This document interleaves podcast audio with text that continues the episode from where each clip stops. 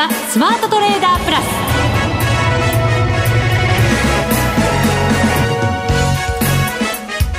ス。全国のリスナーの皆さんこんにちは。ここからの時間はザ・スマートトレーダープラスをお送りしていきます。まずはこの方にご登場いただきましょう。国際テクニカルアナリスト福永博之さんです。こんにちは。よろしくお願いします。そして進行役内田まさみで進めてまいります。よろしくお願いいたしますさて日経平均株価39円44銭高1万6926円84銭となりました。1万7000円目前。うん本当そうですね。ね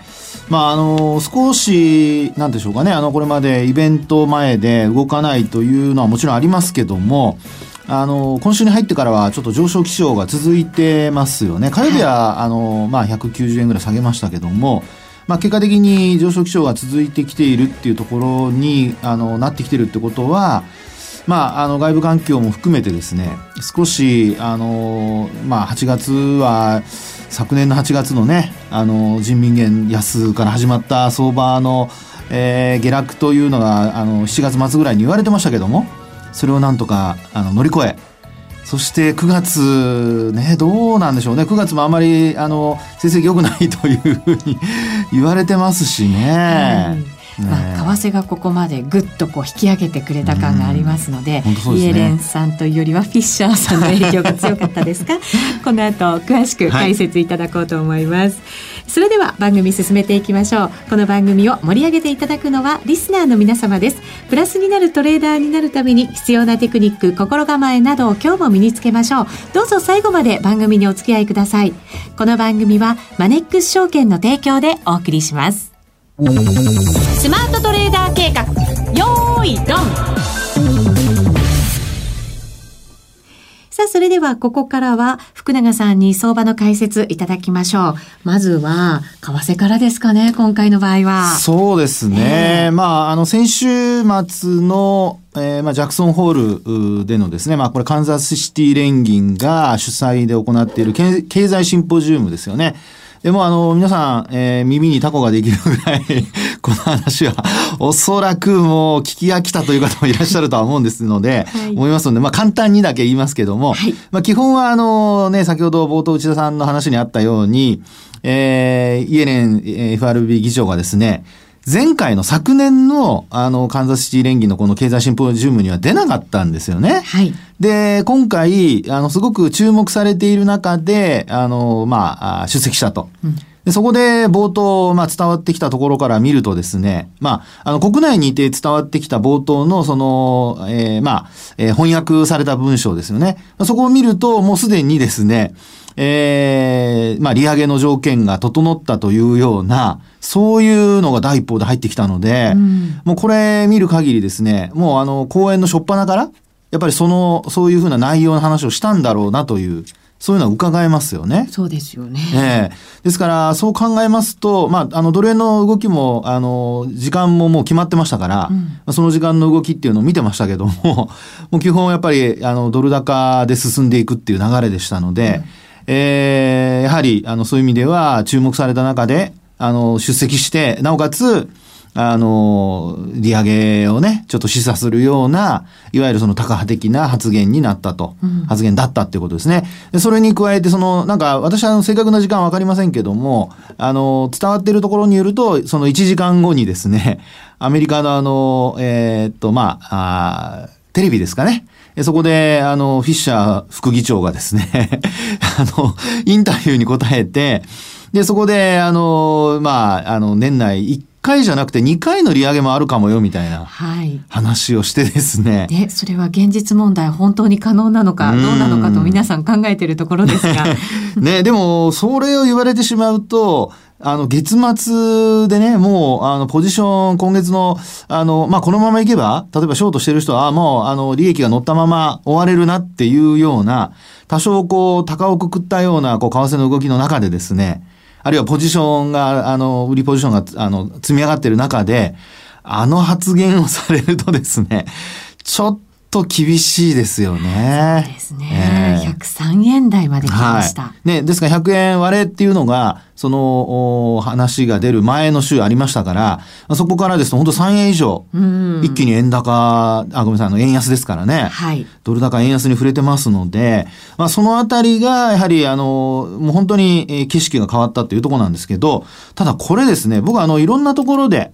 内田さんともご一緒した他のとこでもお話ししてましたけど、はい。あの、テクニカル的にはですよ、あの、月足の一目均衡表を見てくださいって話を、実はその前の週にもしてたんですよね。してました。で、そこで、えー、まあ見てほしいのは、地高スパンっていう話をしてたんですけど、皆さん、冷やしの地高スパンでですね、あの、抵抗体に押し返されているって話は結構皆さんされてるんですが、はい、僕はやっぱり長期のトレンドが変わるかどうかというのが、あの、これから先重要なことになってくるので、もちろんあの、冷やしの一目金庫編も重要なんですけども、まあそれに加えて、要はあの、月末の値がどうなるのか、ということで、えー、一目均衡表のお月足のですね、地高スパンを見てくださいって話をしてたんですよね。で、冷やしでも、実は MacD なんかがですね、あの、100円割った時にも、基本的にはあの、コンバージェンスを作っていて、きっかけ次第では、あの、まあ、ドル高になる可能性がありますねっていう話も、その前の週にしてたんですけど、はい。まあ、結果的にですね、あの、イエレンさんのそういう発言、フィッシャーさんの発言によって、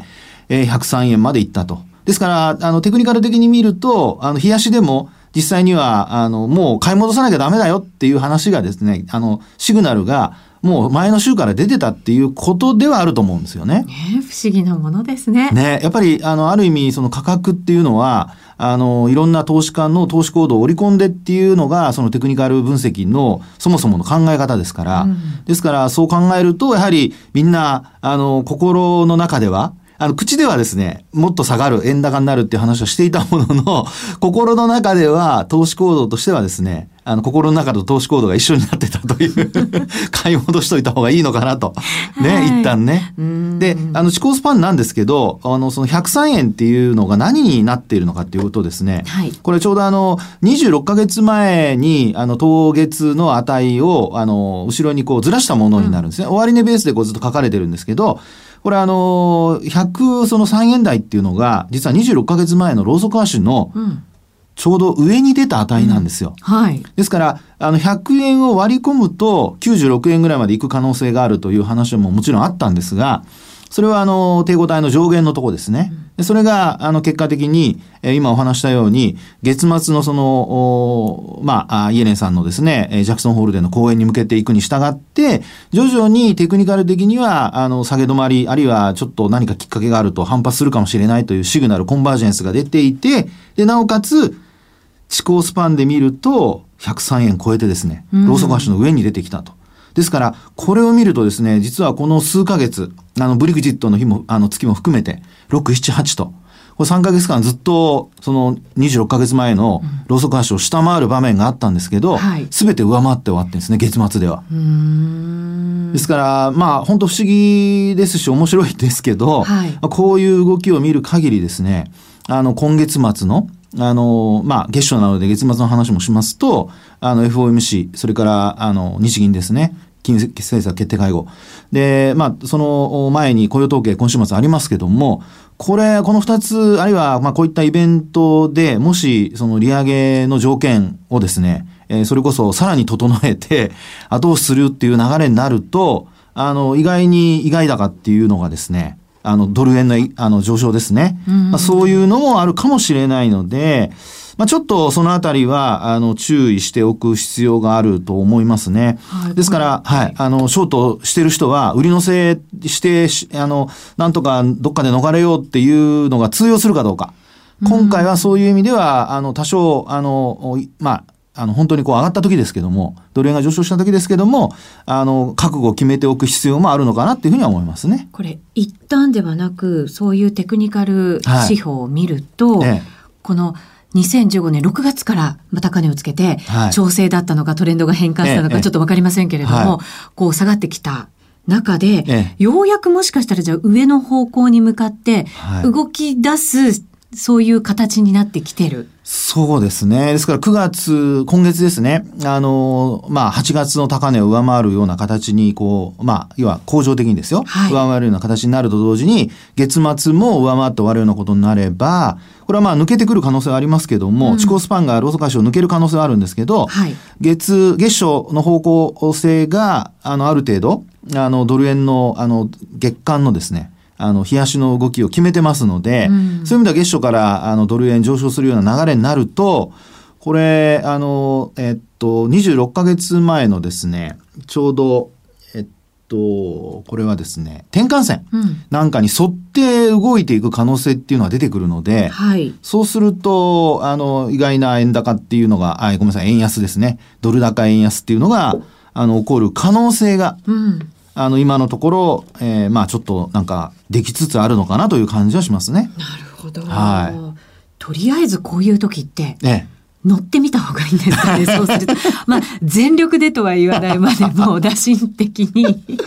内田さん、やっぱ肉食系なんですかね。やっぱりね、そう、そこは確認しておかなきゃいけないかなと思いまして。いや、これはね、あの、もう何と言っても雇用統計ですよ。うん、ね。で、あと、あの、今晩 ISM の製造業、景況感指数も発表されるじゃないですか。はい。なので、あの、この二つの指標がですよ、あの、上向きの指標になると、これはね、過去利上げした時って、よく言われているのが、ISM の製造業も非製造業も、うん、両方とも、あの、まあ、要は上昇局面の時に利上げしてるっていうのが、過去のトレンドなので、あの、結果なので、はい、まあ、そういう意味では今回も ISM が、まあ、今回製造業だけですけど、良ければですね、うん、あの、ドル高によるその製造業の収益でのマイナス要因っていうのを、ひょっとするとちょっと払拭される可能性ありますよね。うん。まあ、そうなれば、あの、少し、え、まあ、ドル円に関しても利上げに対するその、えー、スタンスっていうのがですね、より、あの、前のめりに なってくるような、まあ、そんなイメージになるんじゃないでしょうかね。ですから、そこで乗って、で、なおかつ、あの、雇用統計で本当に良ければ、やっぱり、あの、乗っていくっていうのが、うん、まあ流れなんでしょうね。うん、前哨戦の ADP も、まあ、ほぼ予想通りという。ね、予想ちょっとだけ上回って、はい、意外とドル円でも反応してましたけどね。そうですね。前日も情報修正でしたからね。そうそうですよね。うん、ですので、本当にあの、そういう意味では、えー、まああ、今、やっぱり、マーケットっていうのは本当意地悪で、はい、ね、あの、割る割るって、100円割るんじゃないかって言ってたら、こんな状況になってくるっていう。だから本当、些細なことを見逃しちゃダメだっていうのが、今回僕はよくわかりましたね。なるほど。はい。些細な変化、これからも教えてください。気がつけば。以上、スマートトレーダー計画、用意ドンでした。みんなで参加、今週のミッション。さて、ここからはみんなで参加今週のミッションです。続けて、じゃあ株式市場の分析もいただきますが、はい、えっ、ー、と、もしかしてそのドル円が思わぬこうトレンドを出してくるかもしれない。はい。円安方向に行くかもしれないということであるならば、はい、株もそれに合わせてと考えたくなりますけど。そうなんですよね。えー、ですから、ちょっとあの、まあ、気になるところは、えー、今日もですね、えー、一番、あの、まあ、現物は、あの、8月の12日の高値抜けてないんですけど、はい、先物がですね、225の先物。うん、こちらが、えー、これまでですね、7月の21日と8月の12日ですね。うん、これ両方とも16,930円っていうのが高値だったんですよ。はい。それをですね、あの今日抜いちゃったんですね。うん、で、50円まで入ってまして、で、その後ですね、もちろんあの、まあ、いわゆるその、まあ、よく言う一問新値っていうんですか ?1 円だけ抜けて、あの、今ほら、先物は10円単位ですから、あのた、たまたまそういう用語を当てはめてますけど、うん、一問っていうのはその昔のお金の単位ですよね。そこまで言わなくてもいいかもしれませんけど、まあ一応ね、あの初めて、あの若い人も結構聞いてらっしゃいますから言っときますけど、はい、あの1銭とか2銭とかのそれより下の単位ですからね。一問新でね。ないですからね。はい、ないですからね、今ね。はい、で、まあ一問新年とかよく言うんですけど。鬼より怖い一問新年。千田さん若いのによく知ってるな ねえ。まあそのですね、えー、一問新年っていうところ、まあ要はあの最低単位のあの、まあ1単位を上回ればもうそれで一問新年っていうことになるんですけど、はい、まあ今回はそういう意味では10円抜けただけだったら怖かったんですけど、うん、一応ですね、50円まで入ってはいるんですよね。これは力強いと感じていいわけですよね。終値も16,940円なんですよ。うん、で、上にはもちろん抜けてないんですよ。あの、明確にドーンと上に走ってるわけじゃないんですけど、あの、こういうふうにですね、少しだけ位置取りを、うん、競馬をやってらっしゃる方は、馬の位置取りってすごく大事だって言うじゃないですか。そうですよね。ね、コースだとか。ええ、ね、あと、あの、ゴルフやってらっしゃる方も、打つ、打つところ、どの辺から打つのかって、エリアでもやっぱりね。そうですよね。次の一手がね。ね。変わってきますもんね。はい、そうなんですよね。で、そういうので考えると、一応、まあ、10円でも上回って終わってるってことは、うん、まあ、それなりにですね、あの、意欲があると。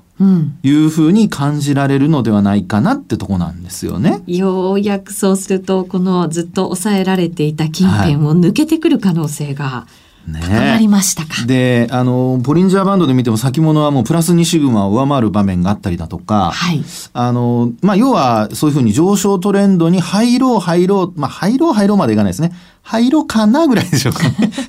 そのぐらいのですね、あの動きにはなってきてる。はい。で、あと、あの、現物で日経金株価を見ていただきますと、これはやっぱりあの、今、先ほど話したように、8月の12日の高値は抜けてないんですよね。うん、で、えー、ザラ、ザラバの高値抜いてないんですけど、まあ、そうした中でですね、一応、あの、下値切り上げ型の三角持ち合いになっているので、うん、まあ、そういう意味ではですね、この三角持ち合いを、あの、しっかりと、あの、明確に、えー、今週、その、まあ、今晩の ISM もありますけども、それが終わってから、えー、明確に上に抜けていけるのかどうか。うん、そうするとね、冒頭、内田さんの話にあった1万7000円台ですか？はい。それをね、抜く可能性が出てくると。ですね。そうするとですね、次のターゲットって5月31日なんですよ。はで、5月31日の高値が1万7251円ですかね。取引時間中、ね、はい、なのでまああのあまり川残用ばっかりしてもダメですけども、うん、まあ、基本はあの上に抜けるようなことになればあの次のターゲットは5月31日。でその前の今度は、えー、4月。これはあの日銀の金融政策決定会合の結果を受けて、うん、えー、まあ暴落と言ってもいいぐらい大幅安したところですけどもね。はいですから、まあそこは、そこのあたりになると、もう今度は17,500円台っていうことにはなってくるんですけど、まあ基本的にですね、そういうふうに、あの、水準が切り上がってきてますから、あの、上に離れた時には、ちょっとやっぱりショートしてる人は、一旦買い戻しが必要になるかもしれないと。一方でこれ、抜けなかった場合ですよね。また抑えられちゃったら。そうですよね。そうすると今回3度目の正直なので、これダメだしたら 4度目になっちゃうわけですけど、まあ、そうなると、基本はやっぱり25日線、75日線の、まあ、サポートをちょっと意識しながら、まあ、やはりやっぱり16,500円にまた戻っちゃうっていうですね、もう本当にそうなると、えー、ある意味失望感が出てくる可能性ありますもんね。どうやっても抜けないか。うん。ねで、逆にあの、えー、雇用統計が悪くて、えー、円高に触れたりなんていうことになると、まあ、それこそ、あの、一旦日経平均株価が売られる可能性ありますので、まあ、本当にそういう意味では、あの、まあ、これもまた古いって内田さんに言われるかもしれませんが。何ですか？天下分け目の関,、ま、関ヶ原でした噛んじゃいましたけど。僕もちょっと言い慣れないものですからね。まあそういうですね、あの、今、ね、あの、いろんなドラマとかもやってますけど、ね、本当にそういう意味では、もうあの、天国と地獄どっちかに分かれちゃう可能性があるので、まあ本当にあの、慎重に、あの、まあポジションはなるべく減らしておくとかね。そうですね。ね、それから無駄な売買を減らすとか、うん、そういうことはやっぱきちんとやっとかないといけないのかなと思いますけどね。これ、もしですよ、雇用統計も良くて、じゃあもうちょっとこう、えー、ドル高円安が進んで、はい。ね、株価もそれに反応してっていうことになりますけど、ね、アメリカ株がどう反応するのかっていうのも非常に重要な要素になってきますよね。そうですね。ただ、あの、ここまでのところ見ていると、えー、まあ、アメリカ株は、あの、下落してるって言っても小幅なんですけど、まあ、それでも、日本株のマイナス要因には全くなってないので、うん、あの、ニューヨークダウが暴落さえしなければ、うん、基本的には、あの、ドルが上昇すれば、日本株はまあそれに連動する形で動いてくるのかなと思いますね。なるほど。えー、で、ただ、あの、上値としては52週移動平均線というのがちょっと上にあるので、はい、そこだけちょっと皆さん、もし、あの、調子よく上に上がった時でも注意をしていただきたいなと思います。そこで抑えられる可能性ももしかしたらないとは言えない。そうですね。戻り売りが出てくる可能性ありますからね。まだまだ超えていかなきゃいけないところはたくさんあるんですけどね。今まだ戻りの途中ですからね。でも勢いが出てきたということはやっぱりなんとなく気分的にはちょっと楽になってきたかなっていう感じはありますよね。ちょっと明るい話ができたかなと思いますけどね。ね商い増えてないんですけど、この辺はどうなんでしょう？ね。あまり気にする必要ないですか？今のところは大丈夫なんじゃないですかね。うん、あの基本的にあの商い膨らむっていうのは、はい、あのまあ強気で膨らむ方向ではいいんですけど、うん、弱気になってる時に膨らむっていうのはどんどんどんどん売り圧力が強まることになるので、はい、まあ今は持ち合いですから。あの商いは膨らまなくてもいいのかなってところでしょうかね。これからまた上昇をさらにこう加速していく中で膨らんでくる可能性もありますもんね。そうですよね。ですからあの今言った節なんかを抜ける時に商いが膨らんで値を保てるっていうような状況ができると、うん、ちょっとあのまあ需給でも、うん、プラス要因としてですね考えられるのかなっていうところだと思いますね。なるほど。はい、今日は明るいお話。ちょっとだけですよ。そうですよね。でもそう思っておかないとね。そうです、そうです。またいけませんもんね。はい、まだ結果わかりませんからね。はい。はい、以上、今週のミッションでした。ザ・スマートトレーダープラス。今週のハイライト。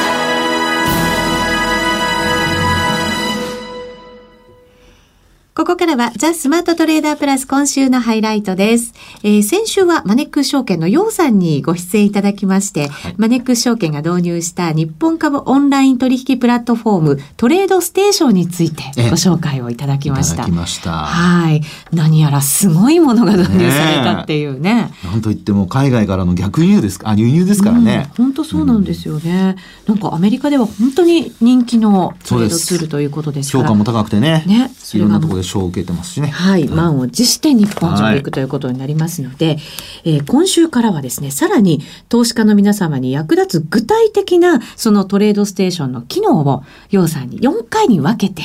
はい、お話しいただこうと思います。楽しみですね。はい。えー、今週はその驚きのデータ量についてお聞きいただきたいと思います。それではどうぞ。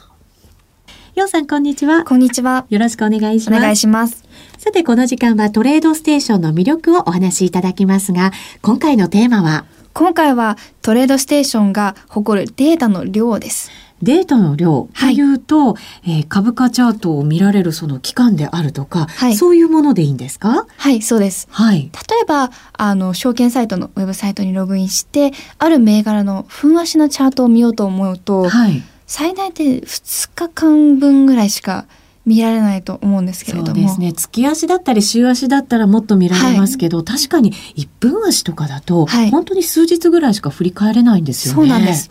トレードステーションではこの1分足5分足というのが数年単位で見ていただくことが可能です。えー、それはすごいですね。そうなんです。でもそれを振り返ることによって何かいいことがあるんですか？はい。あの、有名なトレーダーの中では、その過去に似たチャートのパターンですとか、うん、そういうのがあるかどうかを見て、その時に自分がどういう行動を行ったか、それが結果どうだったかっていうのを振り返ることによって次にあのつなげられるというふうに話している方もいらっしゃいますので、うん、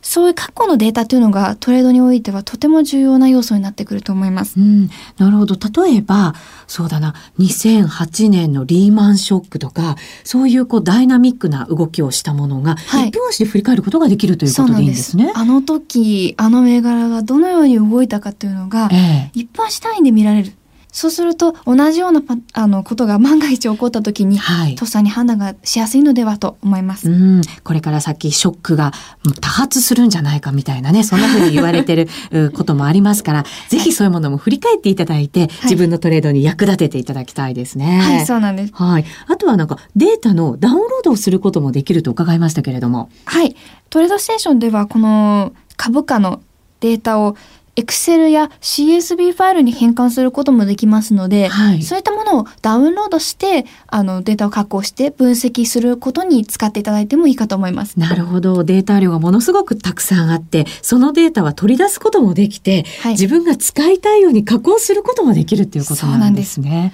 よくあの株価のトレンドは繰り返すと言われていますが、ええ、過去の値動きが今後の値動きを予想するのにとっても重要な材料となっていますので、ぜひトレードステーションで分析の幅を広げてみてはいかがでしょうか。ようさんありがとうございました。ありがとうございます。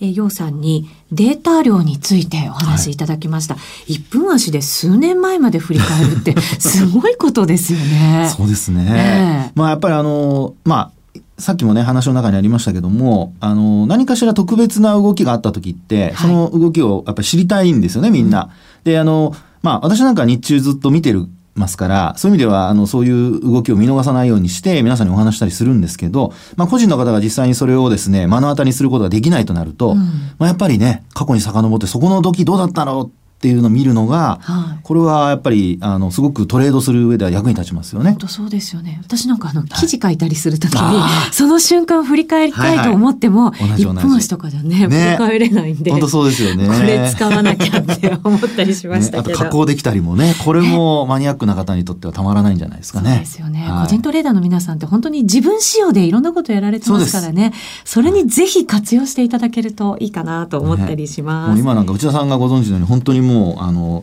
レベルの高い個人の方多いですからね。そうなんですよ。皆さん本当プロみたいですよね。ね自分でしかも編み出してるっていう。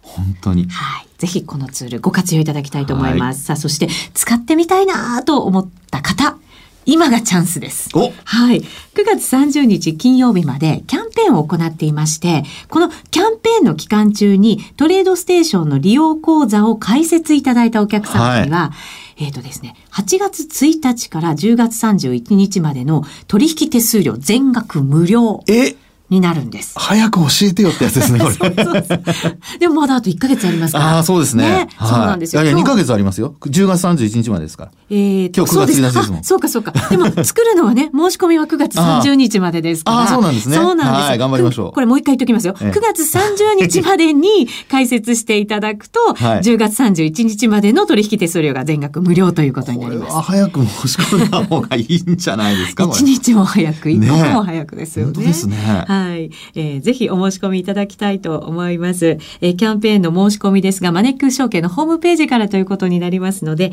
えー、ぜひこちら、えー、ご注意をいただきたいと思います。まずは、トレステで。はい、はい、検索をしていただきたいなと思います。はい、うん、皆さんからのご応募お待ちしております。お待ちしてます。解説してみてください。お試しください。えー、さてそろそろお別れのお時間が近づいてきました。トレードステーション、えー、今日伺いましたがまだまだこれ今後もですね、はい、いろんなその、えー、機能などを詳しく伺っていきたいなと思いますので、でね、はい、使ってみないといけませんね。使ってないんですか？まだ そうか福永さんもう使ってた。使ってますよ。はい。はいまあ、とりあえず明日雇用統計ですからね。そうですね。はい皆さんそのあたりご注意いただきながらトレードしていただきたいと思います,、ね、はいそろそろお別れのお時間です。ここまでのお相手は福永博之と内田まさでお送りしました。それでは皆さんまた来週,、この番組はマネックス証券の提供でお送りしました。